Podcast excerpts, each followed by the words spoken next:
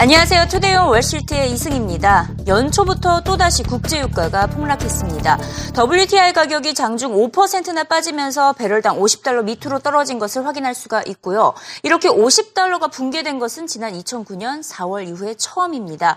브렌트유 역시 5% 넘게 빠지면서 배럴당 53달러까지 떨어졌습니다. 이렇게 심리적 저항선이었던 50달러대가 무너지자 뉴욕 증시가 폭락했습니다. 다우지수의 경우에는 3주 만에 최악의 흐름을 보였고요. S&P 500의 경우에도 3개월 만에 최악의 흐름을 나타냈습니다. 이렇게 유가가 5%나 빠진 원인 크게 두 가지로 살펴볼 수가 있었는데요. 일단 첫 번째는 달러와 강세입니다. 달러화는 원유의 주요 결제 수단인데요. 달러화가 강세를 보이면 자연스럽게 국제 유가가 떨어지기 마련입니다. 달러 인덱스가 또 91.76까지 기록을 했는데 100까지 돌파를 앞두고 있는 실정이고 어, 달러와 강세가 이어질 것이다라는 전망이 계속해서 쏟아지고 있기 때문에 국제 유가가 부담을 느끼면서 계속 하락을 하고 있고요. 두 번째는 바로 수급 불균형이 원인이 되고 있습니다. 수요는 줄어들고 있는 반면에 이라크와 러시아에서 산유량이 오히려 늘었거나 늘릴 것이다라는 소식이 전해지면서 이 날장에서 국제유가가 많이 빠졌습니다. 특히 이라크에서는 이번 달부터 하루 원유 수출량을 기존의 294만 배럴에서 330만 배럴로 늘리겠다는 발표를 내놓았는데요. 이는 1980년대 이후 최대에 달하고요. 이에 더해서 러시아의 지난달 산유량은 하루 1,066만 배럴을 기록했습니다. 이 역시 1991년 이후 최대치입니다. 이처럼 유가 하락에도 공급은 더 늘어나고 있다는 소식에 유가의 추가 하락을 계속해서 주도를 하고 있습니다. 그래서 월가 전문가들의 대부분은 국제유가가 아직까지 바닥을 진단하기에는 이르다며 추가 하락을 계속해서 예상을 하고 있는데요. 그나마 에너지 업체 관계자들은 3개월 후에 정상화를 기대하고 있습니다. From here, we're probably getting closer and closer to that point where six months from now, we'll turn around and say, that's when it changed. Two things are going on behind the scenes. One is that rigs are slowing here in North America, and the second is that demand, though sleepy, is going to wake up. Eventually, people buy more uh, and, and travel more, uh, although apparently, based on your previous segment, they may not be using quite as much logistics demand for oil uh, based on more efficient shipping. In any case, where, we're, where we are going from here is uh, January is a weak month for demand. So this is not a particularly good time to try to pick the bottom, but it may be near the point where we can start to see signs that the market will read through to the future. Most importantly, if we start to see that this non-OPEC production in North America really is slowing down, and the first signs of that could start to show up January, early February, uh, then you might be having a different conversation in three months. You say it's not a great time to pick a bottom, but it sounds like you are, Kevin. No, no, no. You, I'm, I'm hedging. I'm picking. A, I'm picking a near the bottom, which is a way of saying uh, nobody can be sure. And uh, the the history has always beaten the analyst. If you look at the record. What? But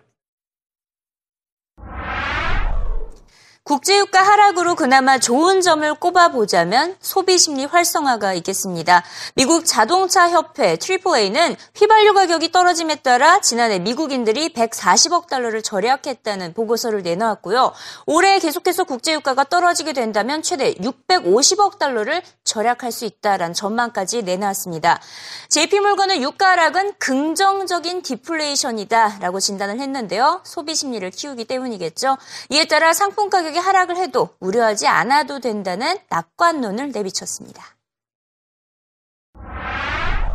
If you, if you look at the global PMI numbers, they're not great, but they're not a disaster at all. I think the overall global economy, the US is going to grow faster this year. I think Europe will grow faster this year. Uh, Japan will probably grow fast this year. Maybe China a little bit slower, but it's pretty balanced. Um, don't trust commodity prices. If commodity prices are being driven by a lot of investor behavior, um, which I think is the case, they're not telling you as much about the fundamentals of supply and demand. Plus, it, you know, there's good deflation, bad deflation. Lower oil prices are a clear positive for the US economy, for the Chinese economy, and for the European economy. This stimulates economic growth. It doesn't depress it, and it, I don't think that's a reason for investors to be scared of the stock market. 오늘장에서 국제유가만 빠진 것이 아닙니다. 유로화는 달러 대비 9년 만에 최저치를 기록했는데요. 유로당 1.20달러 아래로까지 떨어졌습니다. 유로화의 약세 원인으로 역시나 또 달러와 강세가 꼽히고 있고요. 이 밖에도 그리스의 유로존 탈퇴 가능성에 대한 불안감이 반영된 것으로 파악되고 있습니다. 게다가 유럽 중앙은행이 양적 완화 정책까지 펼칠 것이다라는 계속 발표를 내놓고 있기 때문에 유로화 약세가 심화되고 있습니다. 월가에서는 올해 말에 유로화가 1.15달러까지 떨어질 것으로 전망을 했는데요. 하지만 독일이 워낙 완강하게 유로화 약세를 막으려고 노력을 하고 있기 때문에 지나치게 우려할 필요는 없다는 게 전문가들의 입장입니다. I think what happened actually was on the first trading day of the year in Asia, in very illiquid markets, the euro went to a nine year low. Why did it go there? Yes, we know that the ECB is about to embark realistically on QE, but actually, Angela Merkel called Greece's bluff. And the thing is, essentially, the election in 20 days' time is again a referendum on the euro. But the one thing I know from any Greek individual that I speak to, they tell me that 60% of, of Greek electorate want to stay in the euro. So I actually think in 20 days' time, we're going to be looking at this first trading day of the year and thinking we overreacted. Yes, we now know what a Grexit would start to look like. And if you thought that that move in the euro was, was, was something last night, a Grexit would be pretty severe, like 110. But I don't think it's going to happen. So frankly, I think we're overreacting, but it's a great sign of volatility in 2015, and January will be no exception.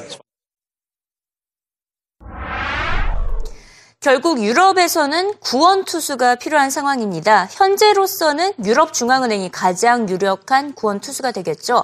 하지만 사우스웨스트 증권사는 유럽 중앙은행이 국채 매입 방식의 양적 완화 정책에 나선다고 하더라도 그 효과는 미미한 수준에 머물 것이라는 다소 비관론을 내놨습니다.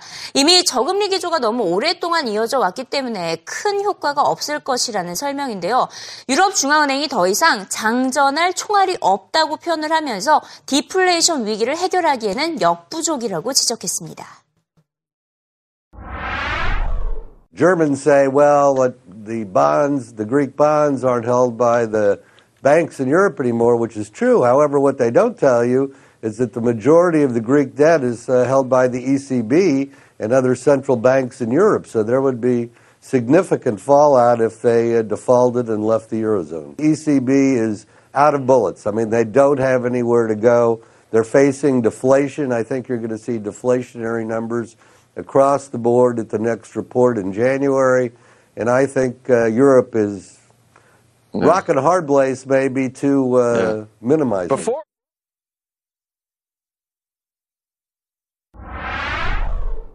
일단 유럽 시장은 이번 달 말까지 관망해야 한다는 의견이 지배적입니다. 확실한 것은 일단 유럽 중앙은행이 미국 방식의 국채 매입 방식의 양적 완화 정책을 펼칠 것으로 보이지만 이번 달은 아닌 것으로 보입니다.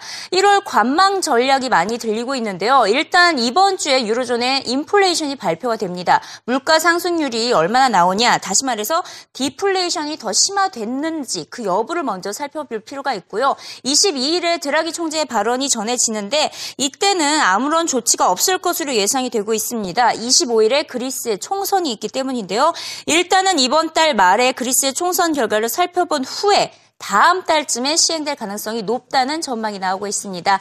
일단 이달 말까지는 관망할 필요가 있다는 게 전문가들의 조언입니다.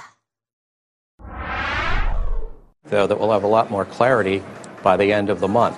Uh, mm-hmm. In just two days, we're going to get the Eurozone wide inflation reading. That's actually likely to show a headline deflationary number. We have the Greek elections on January 25th. And both of those things, I believe, buttress Draghi's case for a significant quantitative easing program that I believe they'll announce on January 22nd. So it looks very blurry now. We could well have a few more weeks of volatility, particularly in the European markets, but right. by month's end, I think the outlook will be clearer. January 22nd, we're going to find out what Draghi said. To the extent that we have clarity and we have 5% kinds of declines in Europe today. Uh, we have continuing declines. You could have uh, sectors like energy, don't laugh, and, and financials down at levels where we haven't seen them in terms of valuations uh, in, in, the last couple of cycles. So, yeah, right. I think there's, there's a, a potential for making a lot of money depending on how things play out here.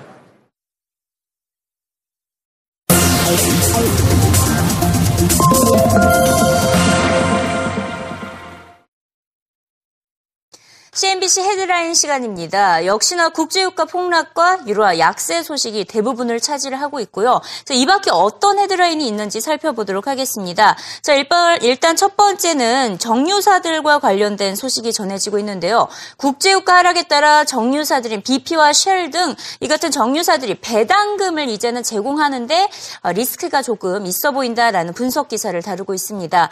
일단 지난해 영국 주요 기업들이 배당금을 얼마나 지불했는지 살펴봤더니 연간 11%나 증가한 1,301억 달러를 어, 제공을 했습니다. 하지만 올해는 정유사들을 중심으로 배당금 지급에 부담이 커지고 있는 상황인데요. 국제유가 하락 여파를 피해서 투자와 지출을 줄이기로 결정한 마당에 배당금까지 지급하기에는 리스크가 있어 보인다고 CNBC는 전하고 있습니다.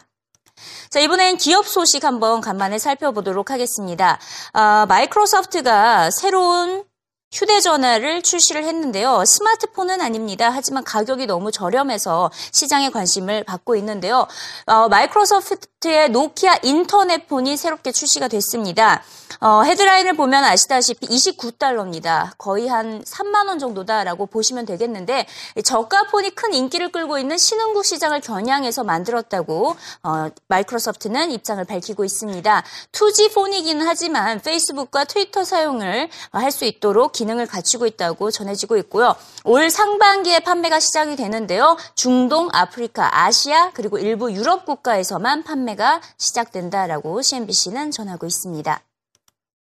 자, 마지막으로 시장과 관련된 소식 짚어보도록 하겠습니다. 지난해가 어, 뉴욕 증시, 특히 S&P 500 지수가 어, 랠리를 이어왔기 때문에 연말까지만 하더라도 어, S&P 500 지수에 대한 낙관론이 쏟아졌습니다. 하지만 이번에 연초부터 다소 악재가 이어지자 월가 투자 기관들이 S&P 500의 전망치에 신중함을 다시 기하기 시작했다라고 전하고 있는데요. CNBC가 주요 투자 기관들의 전망치를 평균을 내서 계산을 해봤더니 어, 연말에 어, 2,185를 어, 제시한 것으로 알려지고 있습니다. 그래도 올해 상승률 6% 상승을 기대를 하고 있는데 지난해 상승률인 11.5%보다는 부진한 것을 알 수가 있고요. 일단 유명한 기관의 뭐 전망부터 한번 살펴보도록 하겠는데요. 가장 높은 전망치를 제시한 기관이 RBC 캐피탈이었습니다. 2,325까지 제시를 했고요. 가장 낮은 경우에는 2,050입니다. 소시에털 제너럴이 2,050을 제시를 하면서 결과적으로는 거의 다 2,000선은 넘을 것으로 예상을 하고 있습니다. 엘레베이션 파트너스는 저금리 상황에서는 전혀 우려하지 않아도 되는 경제 상황이기 때문에 이처럼 S&P 500이 계속해서 추가 상승할 수 있을 것이라고 주장을 했는데요. 낙 관론을 고수한 전문가 만나보시죠. I think in an environment where interest rates are incredibly low, where inflation is incredibly low, and where economic growth in the United States is okay to better than okay, this is going to give investors a reason to uh, not worry and to be more confident about the future. So I now think that the, the probability is that the level of speculation that we've seen in the economy or in the market, excuse me, will continue for a while, and that we might even get a you know a really nice speculative blow off here as people can sit there. You know, they have all these things that haven't happened in so long. They can say, "Hey, see, it's different this time." Uh, right. Which is always the kiss of death, but it, if you will, I think that we'll we'll hear that before we're done. And uh, so, I'm personally, I remain my portfolio remains very conservatively positioned because I don't have a crystal ball here, but I do. It does feel to me like the weight of uh, evidence supports a, a more positive outlook than I had a month ago.